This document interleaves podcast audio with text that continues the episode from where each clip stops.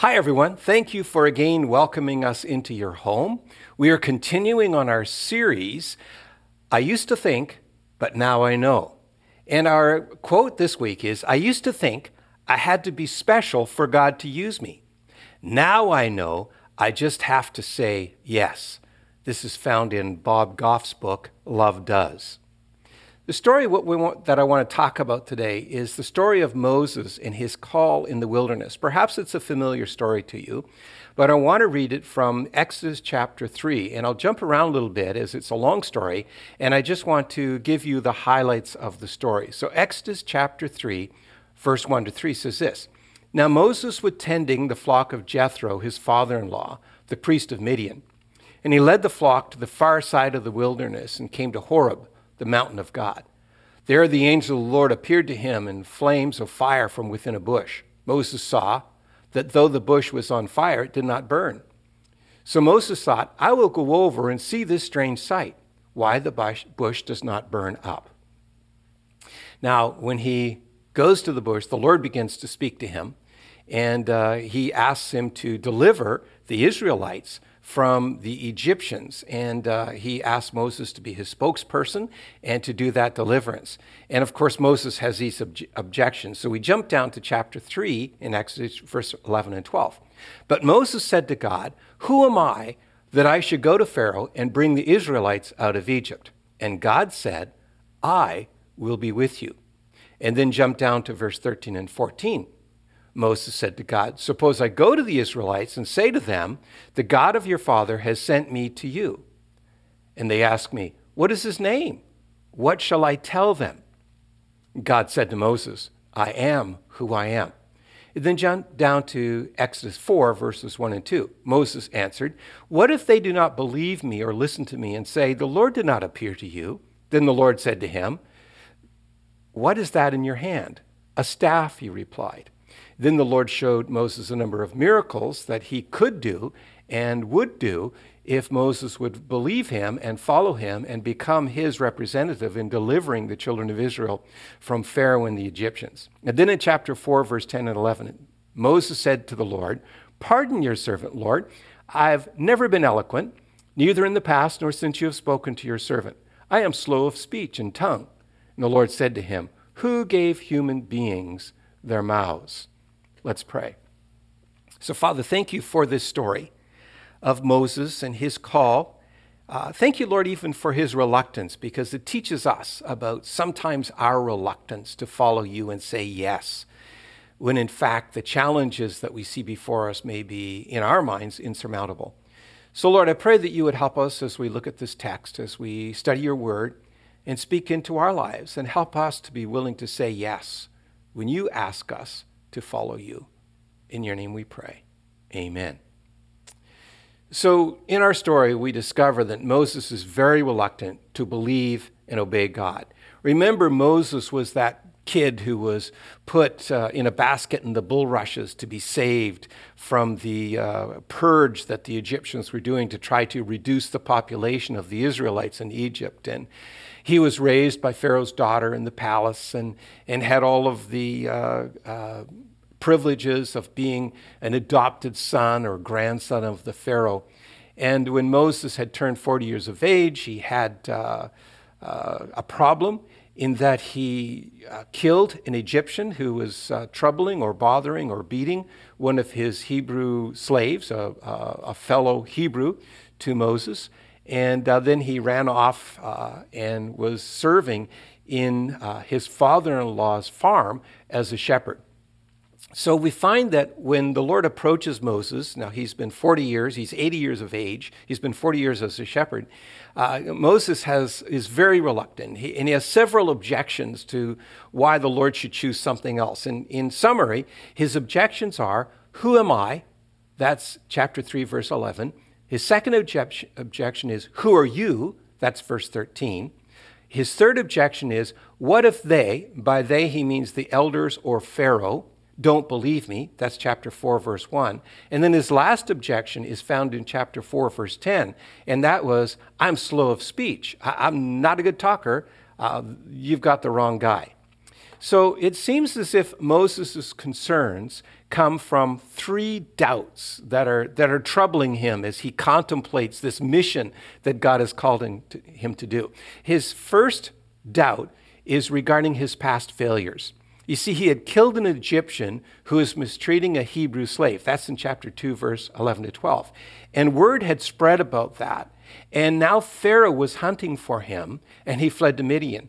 Now, the fact that Pharaoh was hunting for him, even though he was an adopted grandson of Pharaoh, gives some indication that there must have been some falling out between Pharaoh and uh, the uh, uh, Moses, because normally you would think that a grandson of Pharaoh could get away with just about anything. Uh, and the fact that he's fallen out of favor with Pharaoh perhaps means that perhaps Moses has been uh, doing some other things, perhaps uh, because of his identification with the other Hebrews, that he's fallen out of favor with Pharaoh. And so he's running for his life and he hides in Midian and becomes a shepherd. Now, he's looking after his father in law's sheep. This is an itinerant and a solitary kind of profession. Uh, it was seasonal. Uh, the sheep were in different pastures at different times of the year. It was not very social. He would have some conversation with uh, uh, other shepherds, and uh, but mostly his conversation with we be with sheep. But it was very uh, isolated, and uh, uh, probably Moses wasn't that familiar or used to uh, social etiquette and those kinds of things, or even practiced in his conversations with people because of the kind of lifestyle that shepherds lived.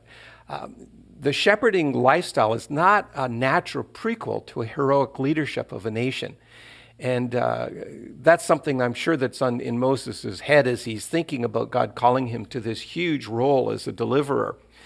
Uh, remember that King David was also a shepherd before he became uh, the greatest king that Israel ever saw. And uh, this was going to come much later in the, the life of Israel. And remember that Jesus also is perceived in with this shepherding image. Jesus is seen as the good shepherd of his sheep. So David and Goliath and Jesus and, and what he did really helped to reinterpret the whole idea of the role of shepherd. While uh, the shepherds would tend to be looked down on because of their perhaps their social status, because of their itinerant and isolated kind of uh, rural work, uh, Jesus kind of reinterprets the image, and shepherds are looked at as being kind and loving and, and uh, going out of their way. And so this becomes a great image for us to understand that uh, the Lord is our shepherd. We shall not be in want. So it's possible for images uh, in the culture to change over, over certain uh, groups of people and how they're perceived. We think of that in terms of geeks today. Uh, it used to be thought that geeks were just kind of strange people, but now geeks are some of the most valued employees in companies because unless you have a really good geek who's really good at technology, uh, you often have a lot of struggles regarding your computer equipment and technology. And so, just as geeks have trans- has transformed the image of, of what it means to be a valuable employee, so Jesus has transformed the image of what it means to be a shepherd, as now we perceive of shepherds as being kind and loving and caring and uh, a valuable part of the biblical story. So Moses' second objection is uh, a kind of doubt that comes from his present resources. He says, Who are you?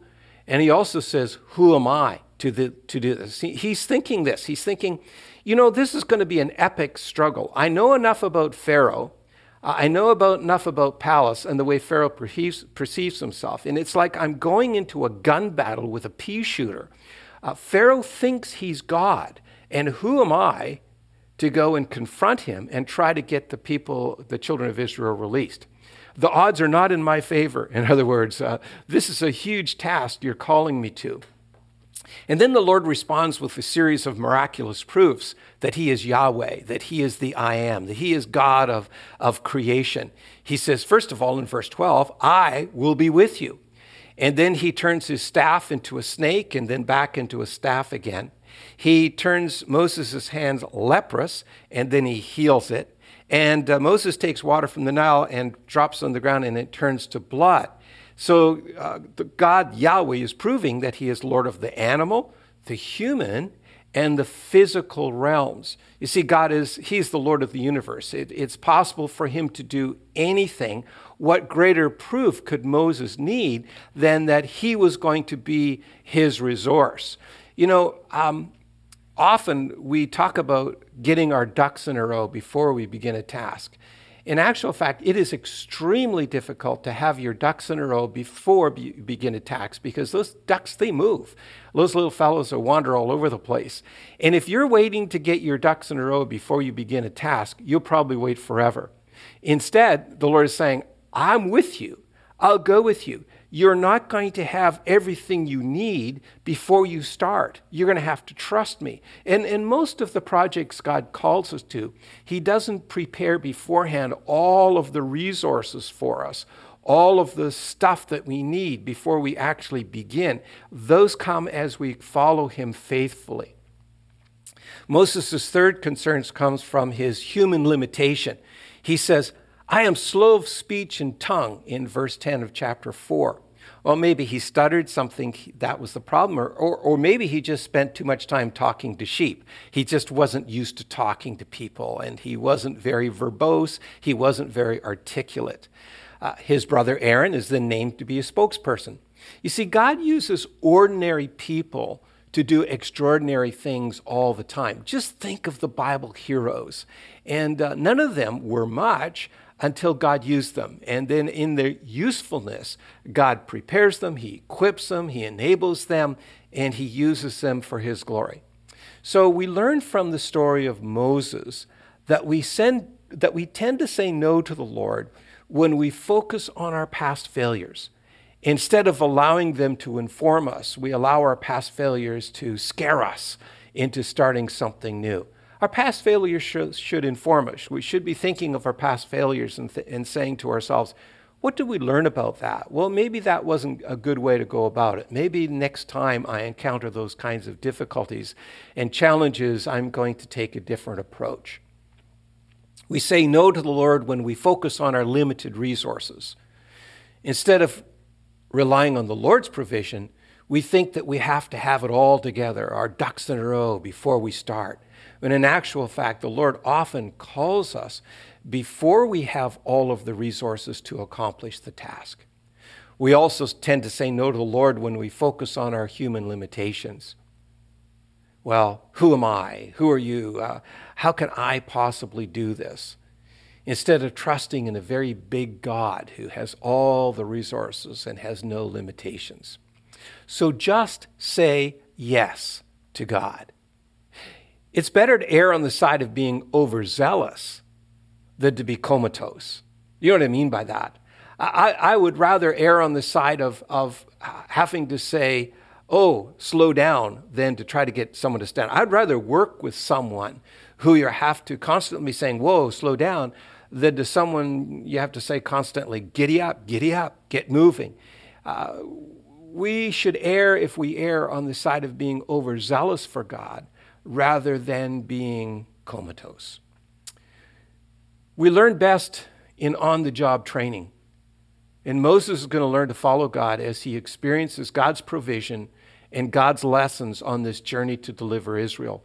And it's the same in our own lives. We learn best not in the classroom, but on the job. And God is going to instruct us, teach us, inform us about how to live and how to do what He's asked us to do while we're in the midst of our task.